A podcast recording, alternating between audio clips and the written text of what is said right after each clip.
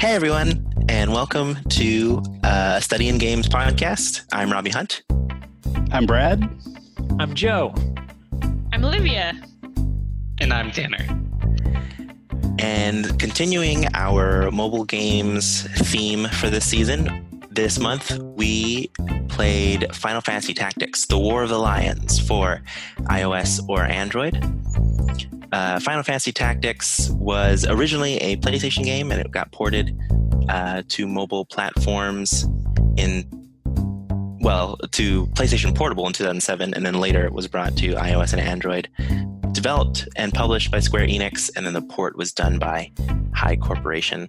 And as the name implies, it is a turn-based tactics game, which t- uh, takes some of some elements, some design cues from the Final Fantasy series. So let's get into it with uh, what's everybody's sort of first impressions of the game. I'll go. Okay. Uh, it's really hard. Um, that was that was the the sort of overwhelming uh, aspect. Uh, I it, well, so at least I thought I was pretty okay at tactics games, um, but I got like roadblocked pretty early on. Uh, but I think it's going to be interesting to dive into. Uh, this is a port for mobile, um, so I'm pretty excited about that. Yeah, I'm pretty excited to dive into that part too. Um, I agree that it is hard. Um, I like tactics games, but I generally don't like these sorts of tactics games. But it was the first tactics games I ever played, so I guess that's why I'm uh, nostalgic for it. I guess so that probably colors what I think of it. Absolutely, and just to clarify, I uh, I enjoyed like the parts I was able to get through. Uh, I was just kind of surprised. Yeah, I think when because I started with this game, I always thought, well, I like tactics games, I'm just bad at them. But now over the years, I've come to realize, oh no, I I like tactics games and I'm good at them. It's just some of them are hard. Absolutely. Yeah, I mean, so I had actually played this game before, uh, and so my introduction to tactics games was actually Final Fantasy Tactics Advance, which was like an interesting sort of retelling of the sort of same story of this game. We can talk about that a little bit later. Um, but yeah, this port I, I played it before, and it was way harder than I remembered it being. Uh, it, and it's super interesting because the I feel like my gut told me that this was going to be this is a good choice for them to port to mobile, but they made some really weird design choices about how it got ported. Um, but yeah, I definitely still find it enjoyable, but it's definitely different than what I remembered. Yeah, I I am glad you guys said it was hard because I was really scared that I was just playing it Me really too. stupidly. Me too. like- um, what What's interesting, and one of the things I really want to talk about is um, just the kind of numerical density of it that I think is interesting, and um, also at some point I think it'd be interesting to talk about how tutorials have changed. Um, and I, I guess Yeah. I obviously can't say for sure whether the port tutorials is the same as what happened on the consoles or whatever, but um, but the tutorial was so separated from the rest of the game, which was something I think would be interesting to talk about some more too. and and so dense. Yeah, there was a lot to cover in each tutorial segment and, and a lot to remember. Um, Yeah. that, that then when I got into the main game, anyway, this is initial thoughts, so I'm going to stop now. But but there is a lot of interesting design stuff to talk about for sure. And and uh, I'd also like to talk about the tactic genre and what we consider is in it because I think that's an interesting conversation too. Yeah. Um, yeah, I agree. Uh, I had a similar experience to what you said, Joe. Um, and and Tanner, uh, it was hard. It seemed like a lot of roadblocks, and it seemed like um, the interface itself made a lot of it unnecessarily difficult. Um, I know that they were trying to stay um, stay authentic to the original, and and pulling it from a port that way. But I mean, the the way that they did the interface with it, uh, it, it, didn't seem to serve the the the purpose of getting it to a mobile uh, platform uh, very well. It was just really cludgy, uh, fiddly. uh, lots of menus to get lost in, uh, the being so tiny on a small screen, um, but so many of those little interface elements uh, made what seemed like it would have been a really in-depth game of character development and lots of cool skills and really cool uh, really fine fine tuning customizations for, for your party and your characters it just made it so hard to get to not only that information but just to that place in the game uh, for me because it was just it was kind of just hard to navigate so can can we back up for one second, Robbie and Olivia? Can you guys say a little bit about what changes you were aware of between the original and the port? So that's actually a surprisingly complicated question. Oh, okay. because, Sorry. well, because so it depends on what you're referring to as the original. Because oh, okay. so Final Fantasy Tactics was a game for PlayStation. It got remastered into Tactics War of the Lions, which then got ported to PSP, which then got ported to mobile. oh my gosh. So this game has gone places.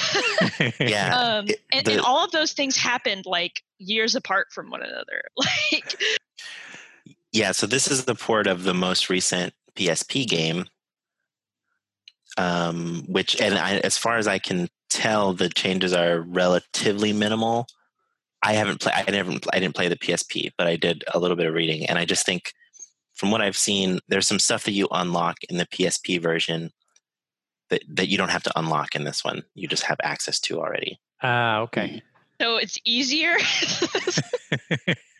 Te- technically, Uh, yes. yeah so i actually so my I, and again the version i played was the psp one uh, but it's been a really long time uh, and so but i remember not having the tutorialization issues that this one has so i actually don't know if sort of because just to clarify to listeners that haven't played the port um, so this game starts and you can do a tutorial from like this the main menu but it's just like essentially a help desk where you can ask like it's just like a big fact. it's text yeah it's just a big it's a big faq about like how to do different things in the game and and at the point where you first start like i don't even know what You don't even know what ask. talking about yeah Yeah. so um and it's so i literally even though i didn't really remember much about the game when i started it i did the first one and then i closed it i was like i'll just figure it out because i'm not going to sit here and read this just to play the game Yeah, I Um, I did the same thing. now the the nice thing is, is- and honestly, so I like that format as just something you can access anytime from like the pause menu. So they which they do let you do,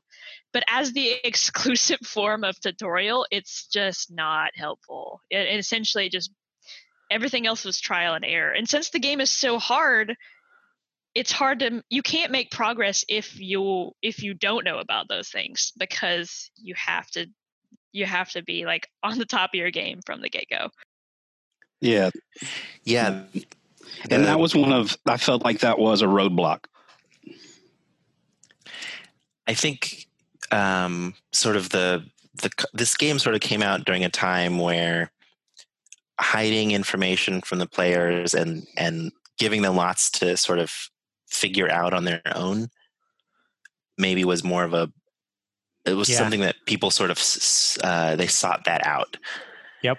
and there was a lot of players that sort of really craved that especially i mean the original came out in like 97 98 so give them these systems that they can figure out on their own and throw all these numbers at them and expose a lot of it for them to sort of figure out on their own i think that was sort of Yeah. maybe a goal maybe even Well- desirable back then so Even- you're saying interesting. so you're saying we've just become lazier in the in the age of uh no. of, of mobile games. We we're just way lazier now. No i think i think maybe tastes have changed and i think the potential demographic also has has changed. There's still people that Right. like that kind of thing right. but I think they're they're such a small piece of the overall gamer pie that you know now when you design things, you sort of design things for maybe people that don't like spreadsheets. right. But and I, I think even even if you do like that, uh, there are so many more games now. Like it's it's an endless torrent of games. So if like you know, I couldn't figure out how to use Phoenix Down, um, which probably would have helped you know Oh, help me yeah. pass that section uh, because you know, I was like, okay, here's a sport item. Uh, I know the chemists can use potions.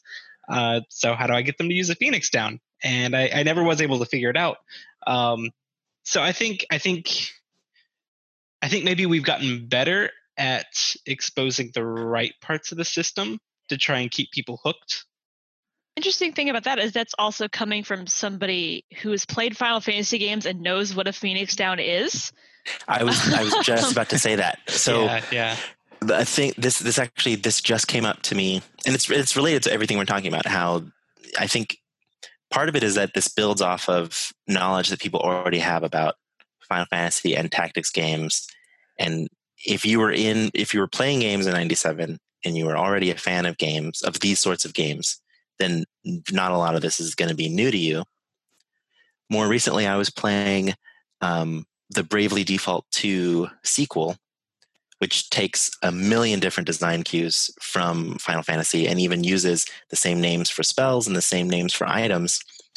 And it just kind of throws you in. And so there's there's er, there's like echo um, herbs and there's uh, eye drops and there's phoenix downs and potions and the game doesn't really I mean, you can mouse over it and it will tell you what it does, but there's no tutorial telling you, hey, you're going to want to use this. This is what this does. Pay attention to this. It just sort of gives you these things.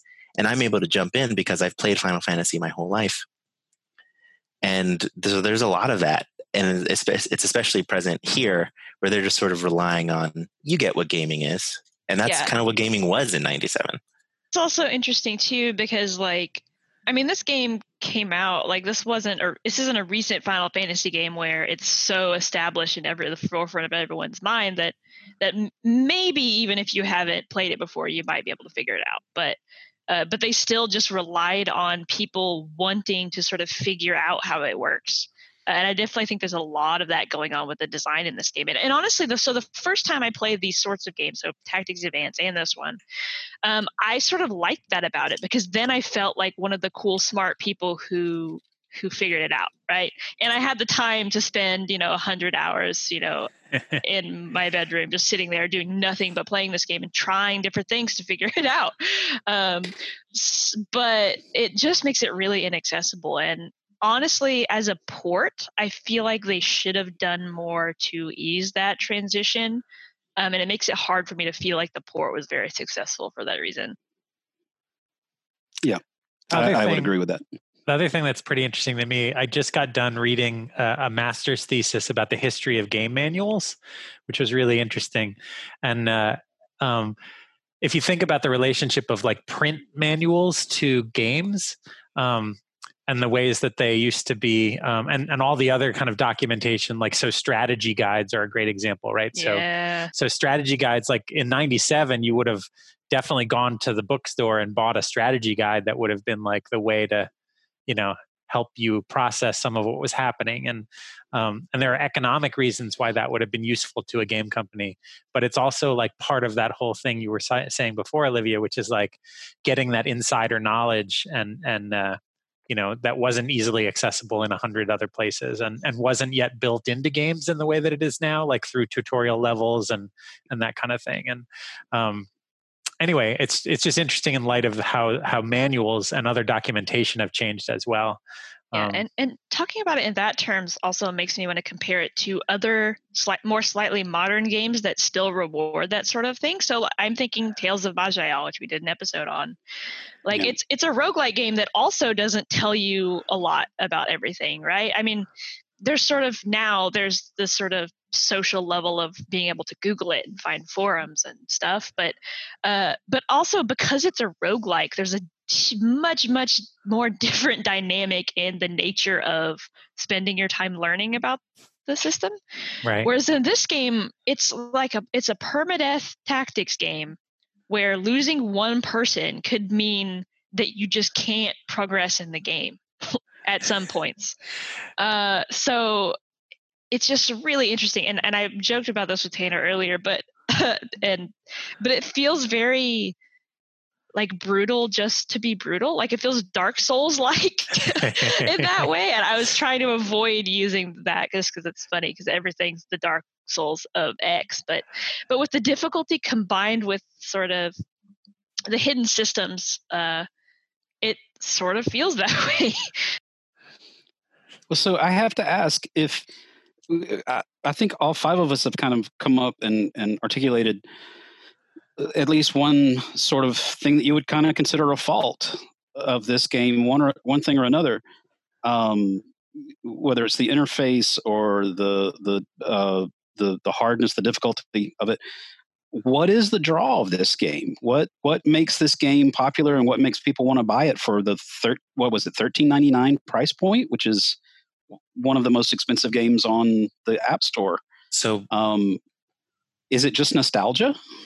I mean, sort of, but I think I think you're asking many different layers of many different questions. Sure, sure. Yeah. So this game is popular because it has been popular for 20 years. Well, not 20 years. Well, so nostalgia. Well, uh, no. What I'm saying is like the, there's the game Final Fantasy Tactics, and it itself is a good game and but it has been ported through many things okay. and now it exists in the context of now but that doesn't right. mean that it's not you know what i mean like like when you, this is me speaking personally of my opinion but when i read a very old novel i feel like it's boring or like when i watch an old movie i feel like this is very boring but i have to put on a different hat when i when i play it you know what i mean i have to consider yeah, it in the yeah. what it is and then i can appreciate so I think when when this game came out, I think it was one of the better tactics games. And yes, it was hard, but once you once you kind of figured it out and maybe grind once you grind a little bit and build up your uh your I keep wanting to call them guys because I'm like reverting back to being in high school. once you level up your guys, you know, and then uh, your dudes. Your yeah, dudes. once you level up your dudes, the dudes. Um, then then you then a lot of the other stuff comes out and once you start unlocking all these other jobs yeah. and you, you figure out the cool ways that the jobs sort of interact um, that system is very rich yeah. and deep um, the job system from this game has continued to carry forth not just in other final fantasy games but in other games too and it's yeah. i find it really really successful system for sort of the way that it gives characters their abilities and and it's very satisfying yeah, and so I, I, think part of what they were doing with with this mobile port was a, a, big part of what I feel makes these sorts of games enjoyable, especially on a console, is the the um, the sort of muscle memory that you get into for how to move from menu to menu as you're executing your plans. Part of that is sort of enjoyable, but it doesn't translate well to the touchscreen they opted for instead of having uh, sort of a virtual keypad, they sort of hybrided. So like you you can swipe up and down anywhere on the screen to move up and down the menu, but you can't click on menu options. But you can click on the grid uh, of the actual map to move your characters. And I just don't think that really translates well. Like it just not at all feels bad to do. yeah. yeah.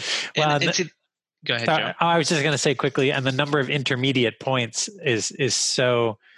I mean, again, there's a lot to process, but at the same time, it, it just feels like every action requires so many steps, and in a way that just it feels so counter to what we, or at least what I expect from mobile mobile uh, gaming, that it really. It, I think that was really a stumbling block for sure. Oh, there is one. Sorry, this is way circling back. But one difference between this version and the original is that this version has cutscenes, and the oh. other one, the other yeah. one did not. War of the Lions Very did though long. on PSP. Well, yes, yes, War of the Lions does, but original Final, Final Fantasy Tactics doesn't have cutscenes, and also War War of the Lions has an updated translation.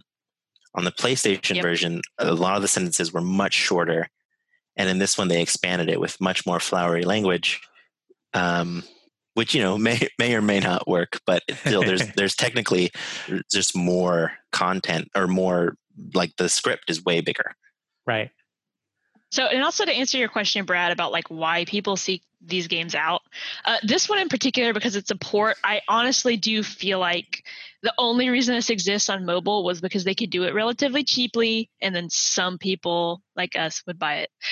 um, well, uh, because I do not feel like this is yeah. supposed to be like a unique interpretation of the game or to really even bring it to a new audience like i just don't get the because it, like, it's so difficult to wrestle with that i don't feel like that there's it's going to bring too many new people into it. But um, but also i just feel like in general the the reason why these games are so and the reason why people wrestle with them to get through it is is honestly because of the plot.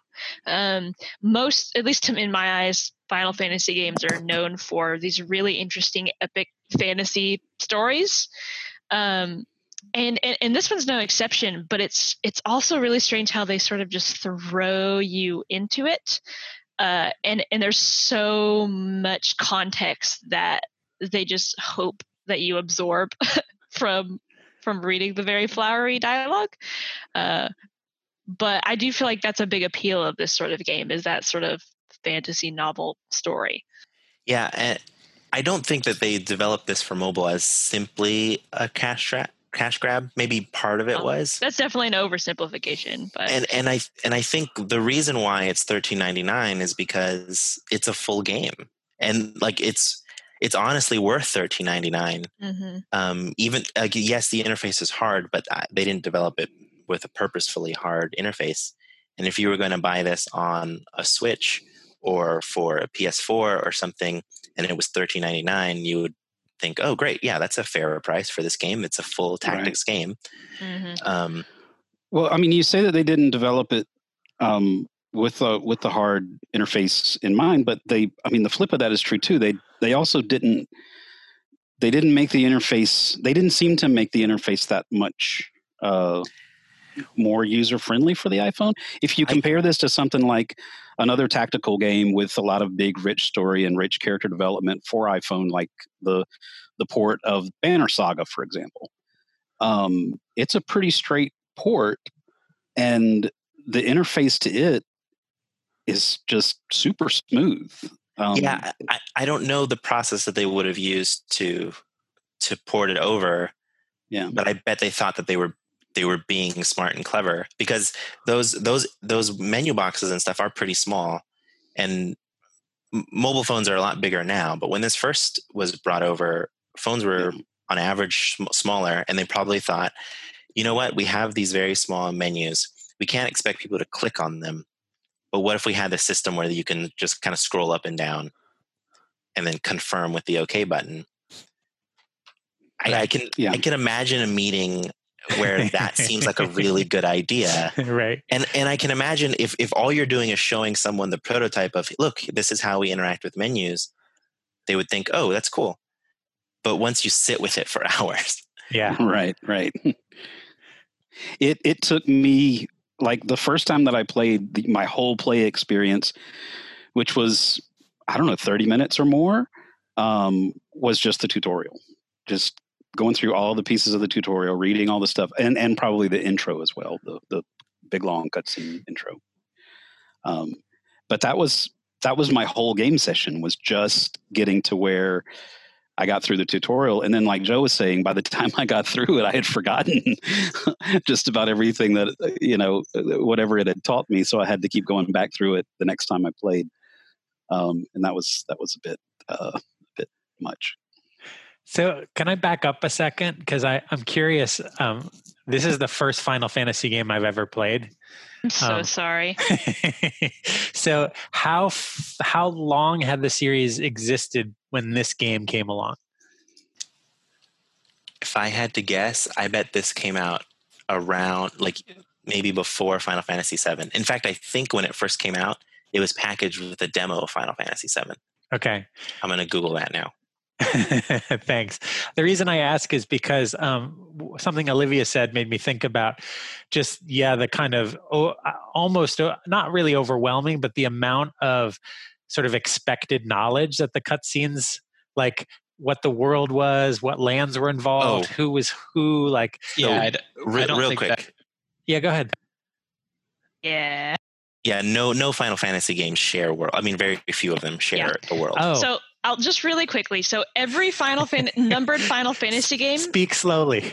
is in a separate it's a separate it's the separate universe like they're Oh. not Okay. uh they're they're not actually sequels they're not reliant on each other in any way Oh, uh they they're just sort of treated as like parallel universes like they'll sometimes share characters that are similar to one another uh, that have the same name but they're not the same person Gotcha. or the creatures will be the same and again the items and everything but yeah the setting is totally unique Interesting. that being and the said magic systems are different, and the Oh, yeah. glasses are different, and the Yeah. setting is different. they're Huh. similar to one another right they're like they're sort of iterations on the same sort of I'm- I mean, sort of like Yeah. you know, you take the first games where it's just it's almost Yeah. like a like a 2D D and D, but then you have something like Final Fantasy VIII where it's Mhm. almost a fantasy sci-fi game. Yeah. So Right. so but but that being said, so this game in particular is probably the one that ended up being expanded on the most because there's more than there's a couple different games in this particular setting. Okay. So this one is in the same universe as Final Fantasy 12. Uh, this is it takes place like a few hundred years after that game. Okay. Uh, and it's the same as Tactics Advance. It's the same as uh, one called Vagrant Story.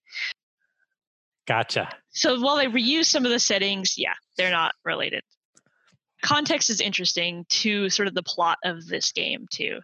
Well, and Uh, it, it also came out like a decade before Final Fantasy VII, unless Tactics has a different setting than War of the Lions. Uh, yeah, it, it does. Wait, no, it, wait, no, no. no, no, it definitely came out the around the the same year as Final Fantasy yeah, VII.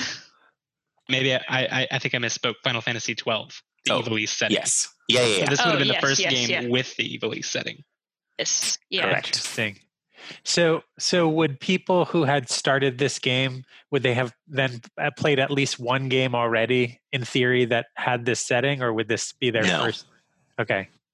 And this is kind of stylized like, you know, eclectic high fantasy novels where they just kind of dump you in and say, okay, these kingdoms are at war and these are the Right. people that you should kind of care about, you know? Interesting. Yeah.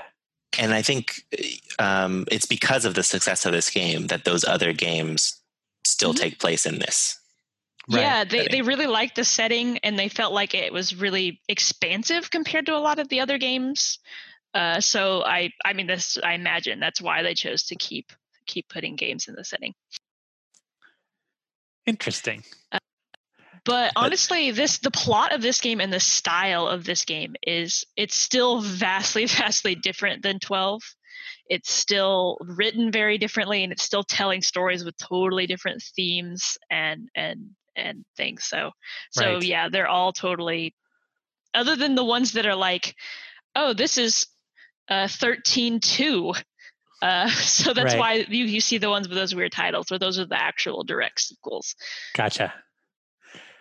Well, thanks for that uh, little summary, you guys. I just You're welcome. And that is an important context too. I mean, for listeners, because not everybody's played them or is even all that familiar with them. And- and also in terms of like uh, a hook for the game, right? Like, why are you invested in playing this for the very first time when you pick it up? Um, and there, I think there's a lot there because, uh, like the genre, like that this sort of feel fills, you know, sort of even a, a narrower genre than just tactics games, is like still around today and still really popular. I mean, you you have like the the Bravely series, which is similar in a lot of ways. Um, you know, and there are numerous other very similar games that, even though it's using like we, we've talked a lot about how it's using some sort of like older design approaches uh, a lot of those still carry forward into those newer games Yeah, because I, I will say, and, and I know you brought this up earlier, and I guess this is a good transition. Uh, but this isn't this is a tactics game, but it's its own flavor of tactics game, and it's one that inspired others too.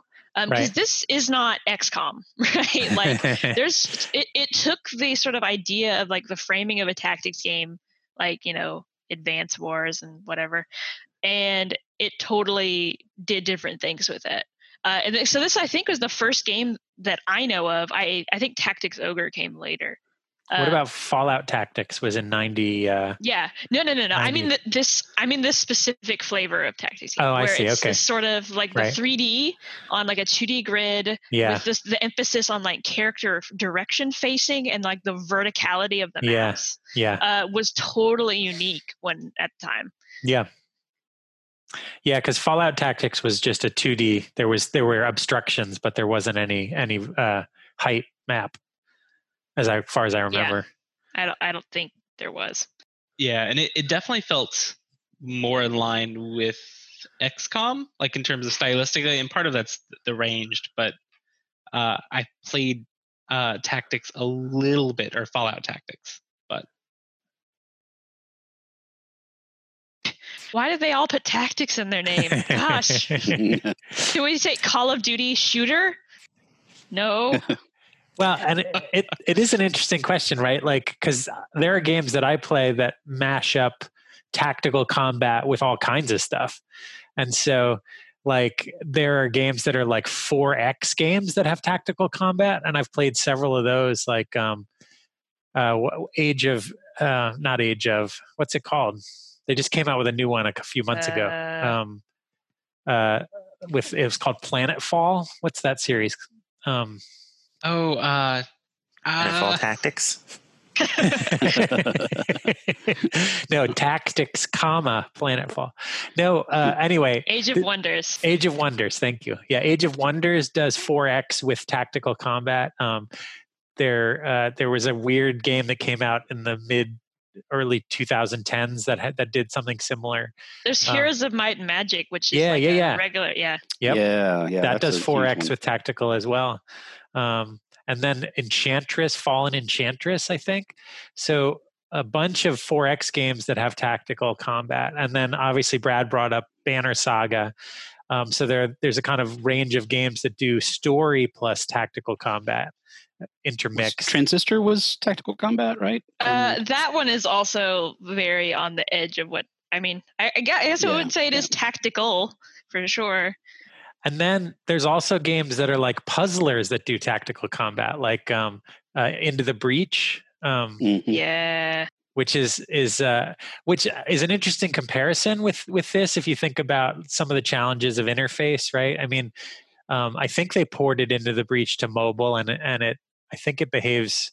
I mean, if it behaves anything like the the computer version, it, it's it's probably pretty lean. But at the same time, it has way fewer numerical like underlying systems.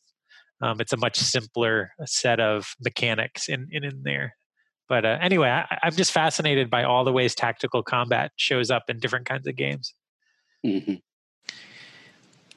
Yeah, I mean, I mean, 'cause it's it's I, in my head. I picture like a very strict, like it's a genre, like a, it's a mechanical genre for games, right? Yeah, But then you're right. I think about it, and it's employed in lots of other games that I wouldn't necessarily think of as quote unquote tactics games.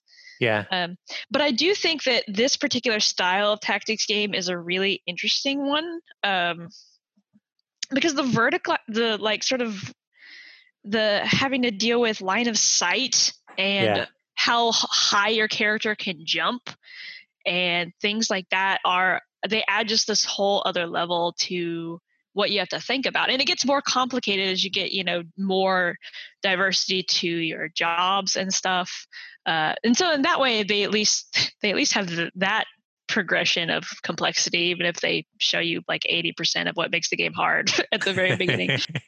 Uh, but and and i honestly like i i feel like that uh, uh, if other than the difficulty i still feel like that sort of tactics like mechanics are still really really satisfying yeah, for sure. Yeah, I one of the things that um, I guess bothered me a little bit about this game, even when I first played it, I could tell that I liked it, and because it was my first exposure to turn-based tactics games. Um, but I I get really attached to characters, and I don't like the idea of permadeath. And so the next thing that I moved on to after this was Fire Emblem, which is another turn-based tactics game with but also permadeath. has but almost has permadeath and so for a while i just figured that's just what the genre is and uh, uh, honestly when i was when i was a kid i realized this type of game gives me too much anxiety because i'm i'm constantly saving and restarting and or mm-hmm. or even completely restarting the game because i realized i haven't grinded enough and i can't pass this level without losing someone and so Yeah. but ev- and so eventually i discovered advance wars where you just have a you know an army uh, an army of a faceless nameless you know right. uh, units, and you just send them off, and if they die, then whatever. And I Just found like that real war. Just like real war, exactly. like and I, I found that I much prefer something like that. Well, And then- actually, I I like both. Like I like the stakes of permadeath, but I will still restart if I lose the character I'm attached to, uh, and I encountered that a lot when I first played this game. Uh, even though none of them get lines, like they just are character. Right. But but you still like. There's so much invested in leveling up one character, and it sets you back so far if you have to hire a new one. That there's still the sort of mechanical ties to not wanting them to die. Mhm. Um, but uh, I actually found it was interesting, and, and I know this is technically a different game, but uh, Tactics Advance found a really interesting middle ground. Um, they had judges that would proceed over the matches, and if you killed someone, they sent you to jail, and you had to get out. And but then there's also areas on the map where there were no judges, and you could just kill people freely. Um, and so, but it, it they used the setting and it provided like lore reasons for uh for being able to not die ah, interesting. anyway that was a little bit of Just an like- aside Just like real war. just like real war Uh, um but so uh, so sorry Jet, were you about to say something Me? yeah Uh, No, I I just have a lot of thoughts going at once, so probably know, better too. for you to talk, and then I'll come back later. Um, well, because I was just, I, I do before we leave want to talk about the plot of this game a little bit. I know with the difficulty, it was hard to actually get into it or to actually figure out what was going on with the uh, the sort of time like time jumps and stuff that were going on. Uh, but one of the things that really appeals about to me about this game is the sort of it's a very very political story and it also is a is about class difference and it's about like uh how bad it is to provide absolute power to religious entities and all of these really interesting things that uh, a lot of the other Final Fantasy games also touch on, but this one does it in such an interesting way. Hmm. So to me, this game is written in a way to where it feels like this is a Final Fantasy game if it was written by George R. R. Martin. That's what this game feels like to me. Um, I don't know if any of you like read a plot summary or anything or have any thoughts. Um, there's just it's just so interesting to me the direction that they take the story. right. Well, it, it's a shame that it did have so many barriers because I think I really would have enjoyed that. I mean, that was kind of what I liked about the Banner Saga too, was the saga part of it, right? Yeah. Um, if, seeing it move across that the the landscape and the the narrative, um, but I couldn't get to that in this game because it was just yeah, uh, the the the menus and the depth and things like that were just It's interesting. appealing. Yeah. See, you made me think of two things with that. One is that it, it makes me, it sounds vaguely reminiscent to me of something like Dragon Age, uh, where Yeah. the, the kind of epic Mhm. scale of that plot and, and the kinds of things that were going on with, with, with the conflicts in that, um, in not just the, my, the one I really like, which is, uh, I, the title just went out of my head. Anyway, um, but yeah, the other thing is just what's fascinating to me too is that um, there's there's a kind of weird contradiction that happens with the graphical style because of when the game was was made and the kind of porting of it. So the the characters, at least for me, in the in the fight sequences, are like these really happy little like sort of Stardew Valley kind of Uh-huh. yeah. you know pixel characters and so so when you it, there's a kind of juxtaposition with with a, an like an epic um plot but the but but it like it kind of I don't know how to put it exactly, except that the the characters and the the the, the graphics sort of made that seem smaller and less threatening and less dramatic in a way. yeah. if that I mean, makes I've, I've always found that true with uh, JRPGs in general. Uh, that the the screen icons are these cutesy tiny little sprites, and then the the uh, narr- you know the the interstitial narrative icons or, or graphics are usually more uh, more involved, more Yeah. robust, and they they, they and, and and very different. and yeah, that incongruity between those two styles is, has always and, been weird. And meanwhile, the little chibi character is talking about executing prisoners and assassinating their political Right. opponents. right well and, here's the thing too like even even while they're doing that a lot of them have like their walking animation going so they're like yeah, they look like they're like walking along happily like from a Disney. Yeah. so it was just a very like like uh, just a very interesting problem you know Well, it's, of it's Well, the the the thing about that is I don't necessarily it's um it's just part of the genre. Do you know what I mean? So it's it's a problem if you're coming at it from the other from the other side.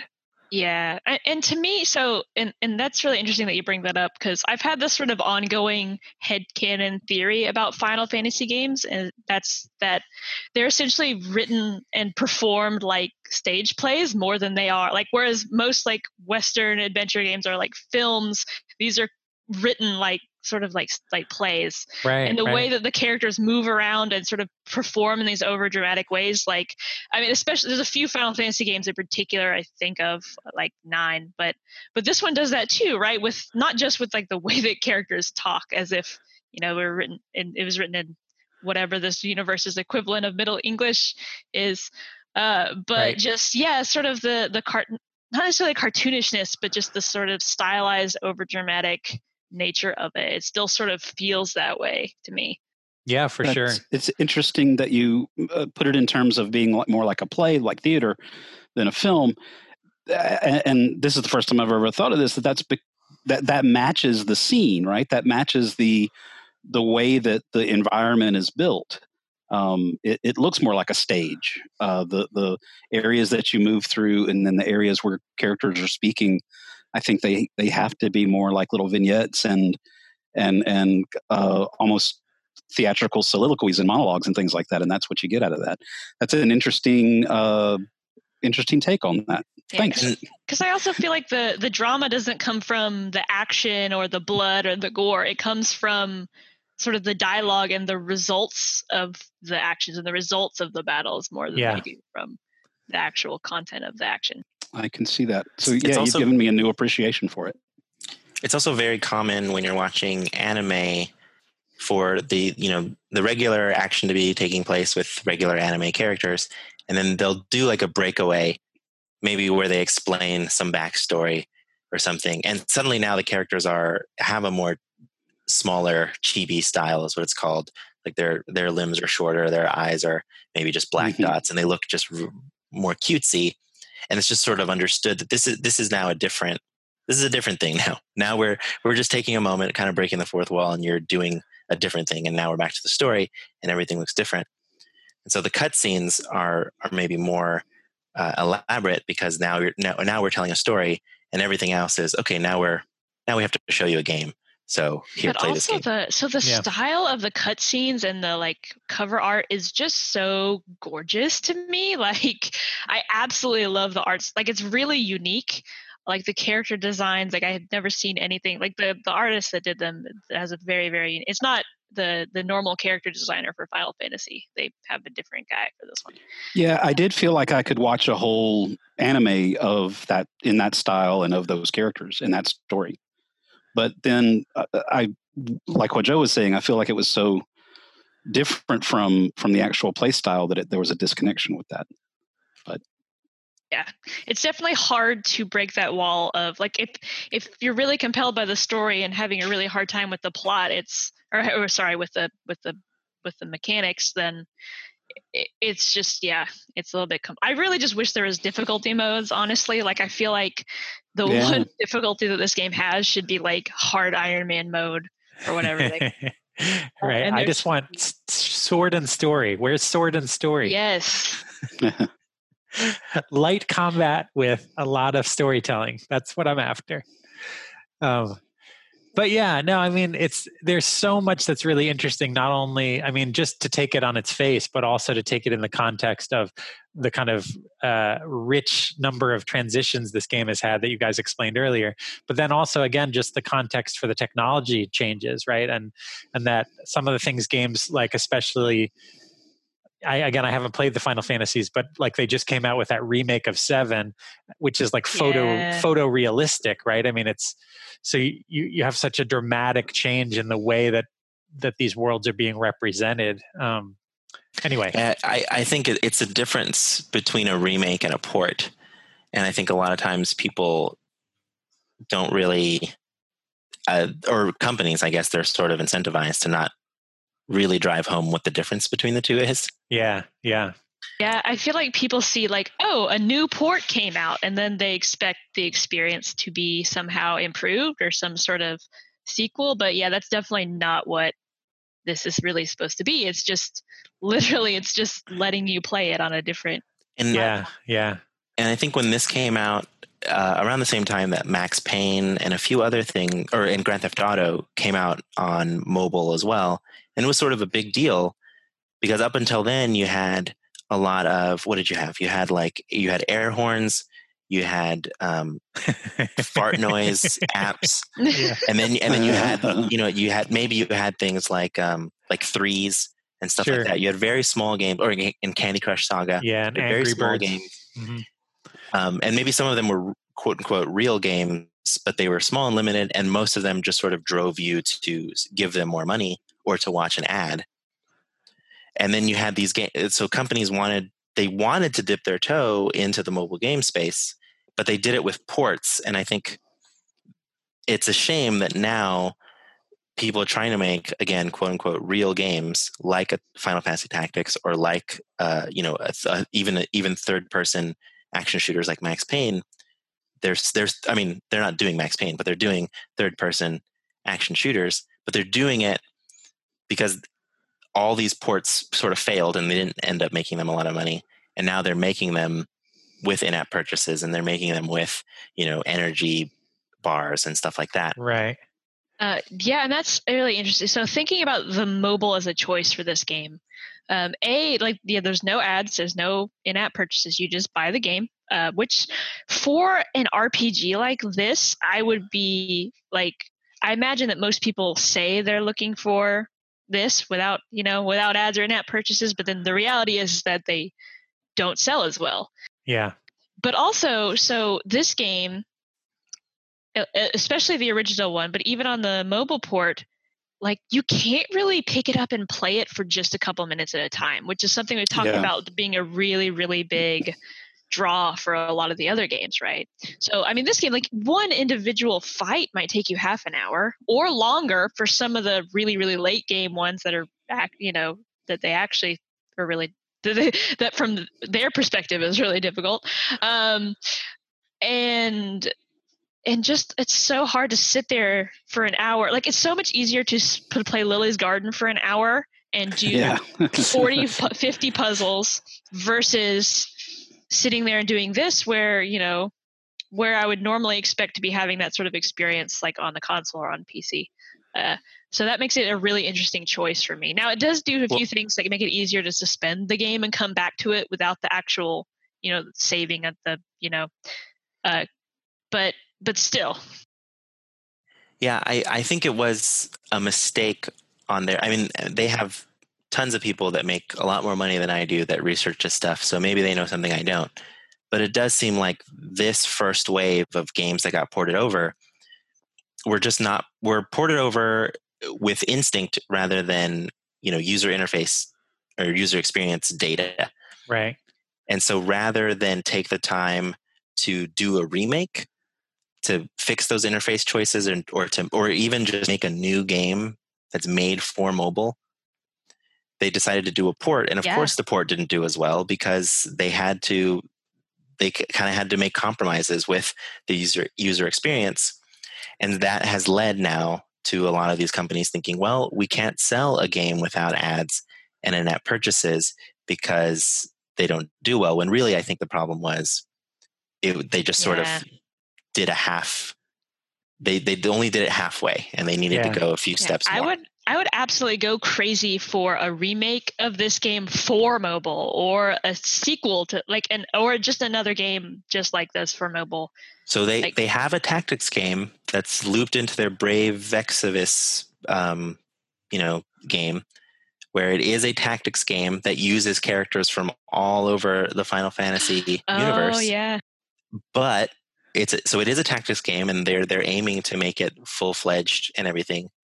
But there is still you know blind packs that you have to get for your characters, and there is uh, in-app purchases and currencies and But also like the the appeal of a game like that, like to me, that game is like a fan service game versus being its own full fledged game in and of itself. Like I haven't played it. I it very well might not be. And honestly, I love Final Fantasy Dissidia. It's just sort of the same thing, but for a like a fighting game rather than a tactics game.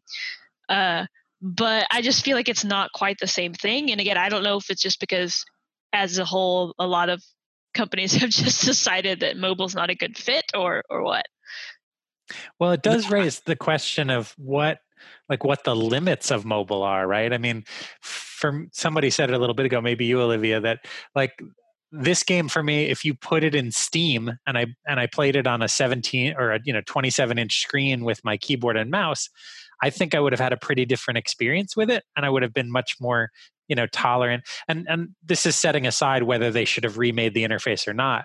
Um, there's just something about having like the tightness of the real estate of a phone screen that for Yeah. me is uncomfortable for certain kinds of games like like i just feel stressed by how much is is sort of being packed into that small space. Um and and for me that was partly what happened here. Like even if if everything were remade for mobile um it still felt like a really tight fit. Um and so it, it does raise for me that question about what like what games just really aren't suited for mobile and, and nobody should be trying to put them on mobile.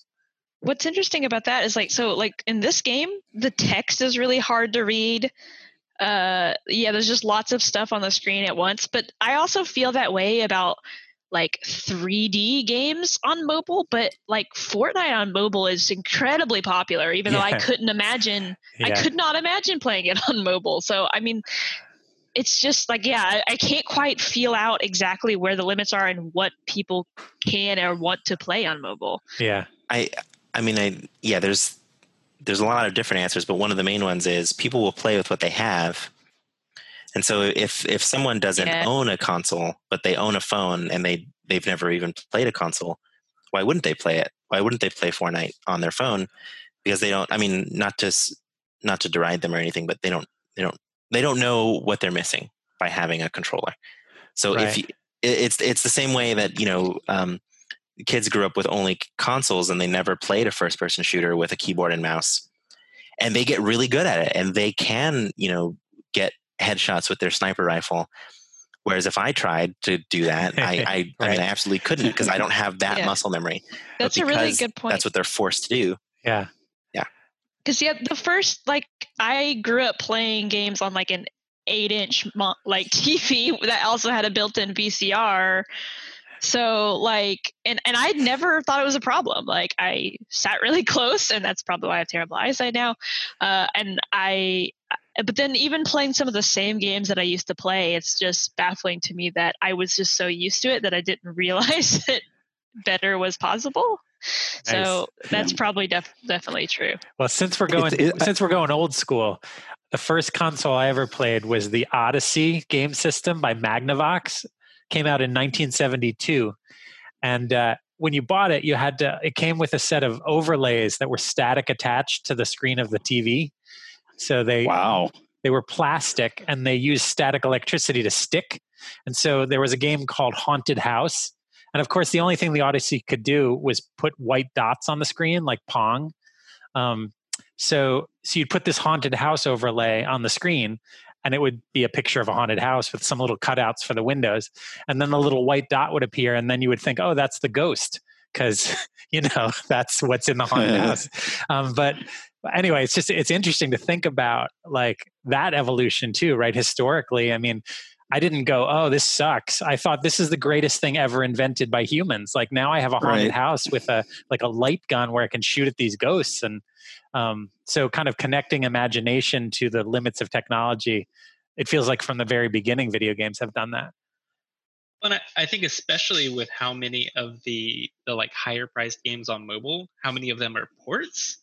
Uh, it's important to keep in mind like how, especially with console games and especially with even earlier console games, how much they're optimized for that platform, right? Like, so the menu system isn't the greatest in this, but picturing it with uh, a D-pad um, on like an old school controller, uh, that that sounds a lot better to me. Um, and you know, I think you could you could obviously do a lot better in terms of control schemes designing from the ground up for mobile. Uh, but we do kind of have this adverse reaction to higher price games um, Right. that that something of similar scale would require. I think.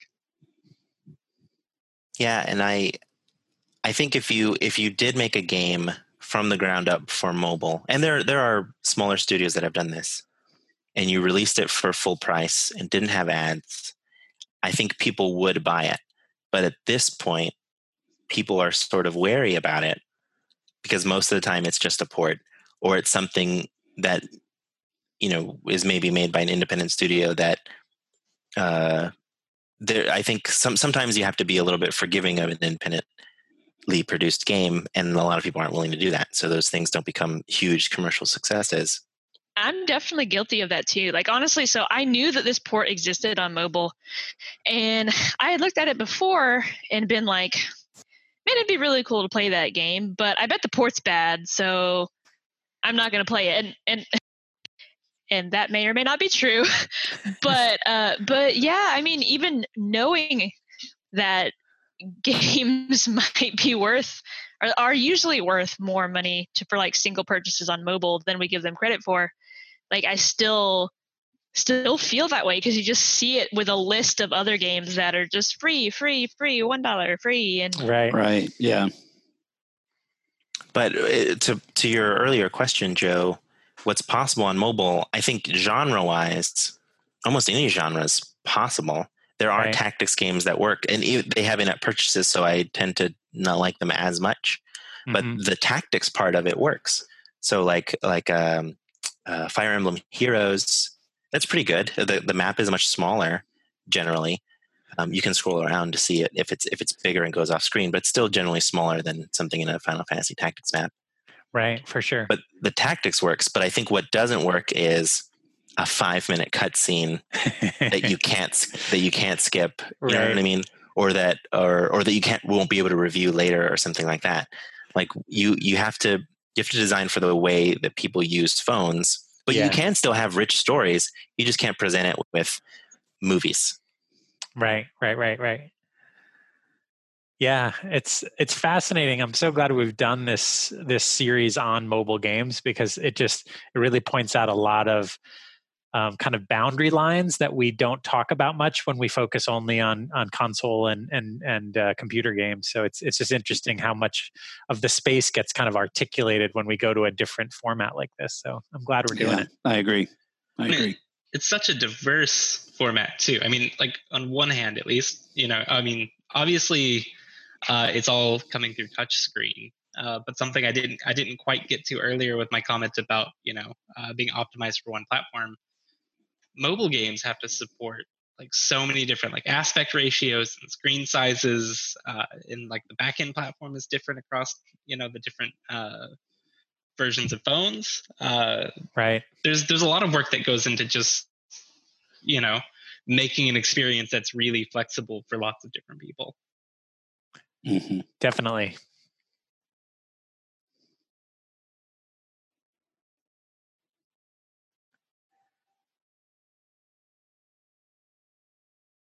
So, um, what about final thoughts from people, maybe? Oops, sorry, I was on mute. Final Uh, fantasy thoughts yes, so Final Fantasy 17. uh, yeah, so I thought that the game. Oh wait, do I go last? Sorry, we're probably gonna have to cut that out. Uh, go ahead. Tanner Go has ahead. to go last because he's next month. Okay, got it. Yep. Right. So I like this game. Um, I think tactics games in general get a pass on a lot of things for me, but on mobile, um, I it, it- even if it's slightly better than the other tactics games on mobile, it still doesn't quite hit the mark. Mostly because of the the interface things, but I think that's that's a problem with mobile mobile ports. It's not necessarily a, a fault of the game itself, and uh, it has a lot to teach us about, you know, what it means to make a mobile game. And you can't just start with a successful game and you know use a different compiler. You have to be a little bit more thoughtful than that. Yeah.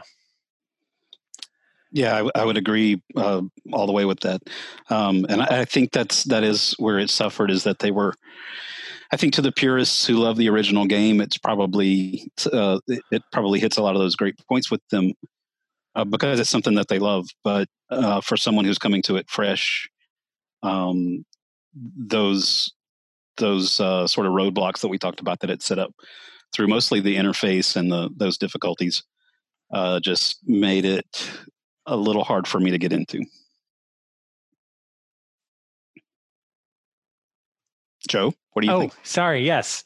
Um, I'm actually really glad we played it because um, it did, it kind of made me realize um, that, uh, a, again, A, that it, it kind of showed me some of the boundaries that mobile has um, only because of if, if a game isn't designed in a particular way, it's really going to be challenging for it to work in, in a in that really tight space.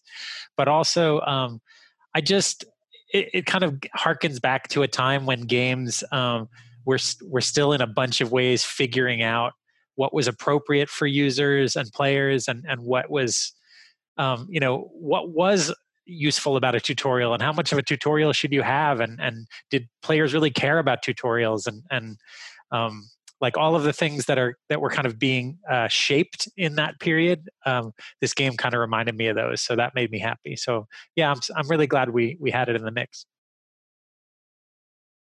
Cool.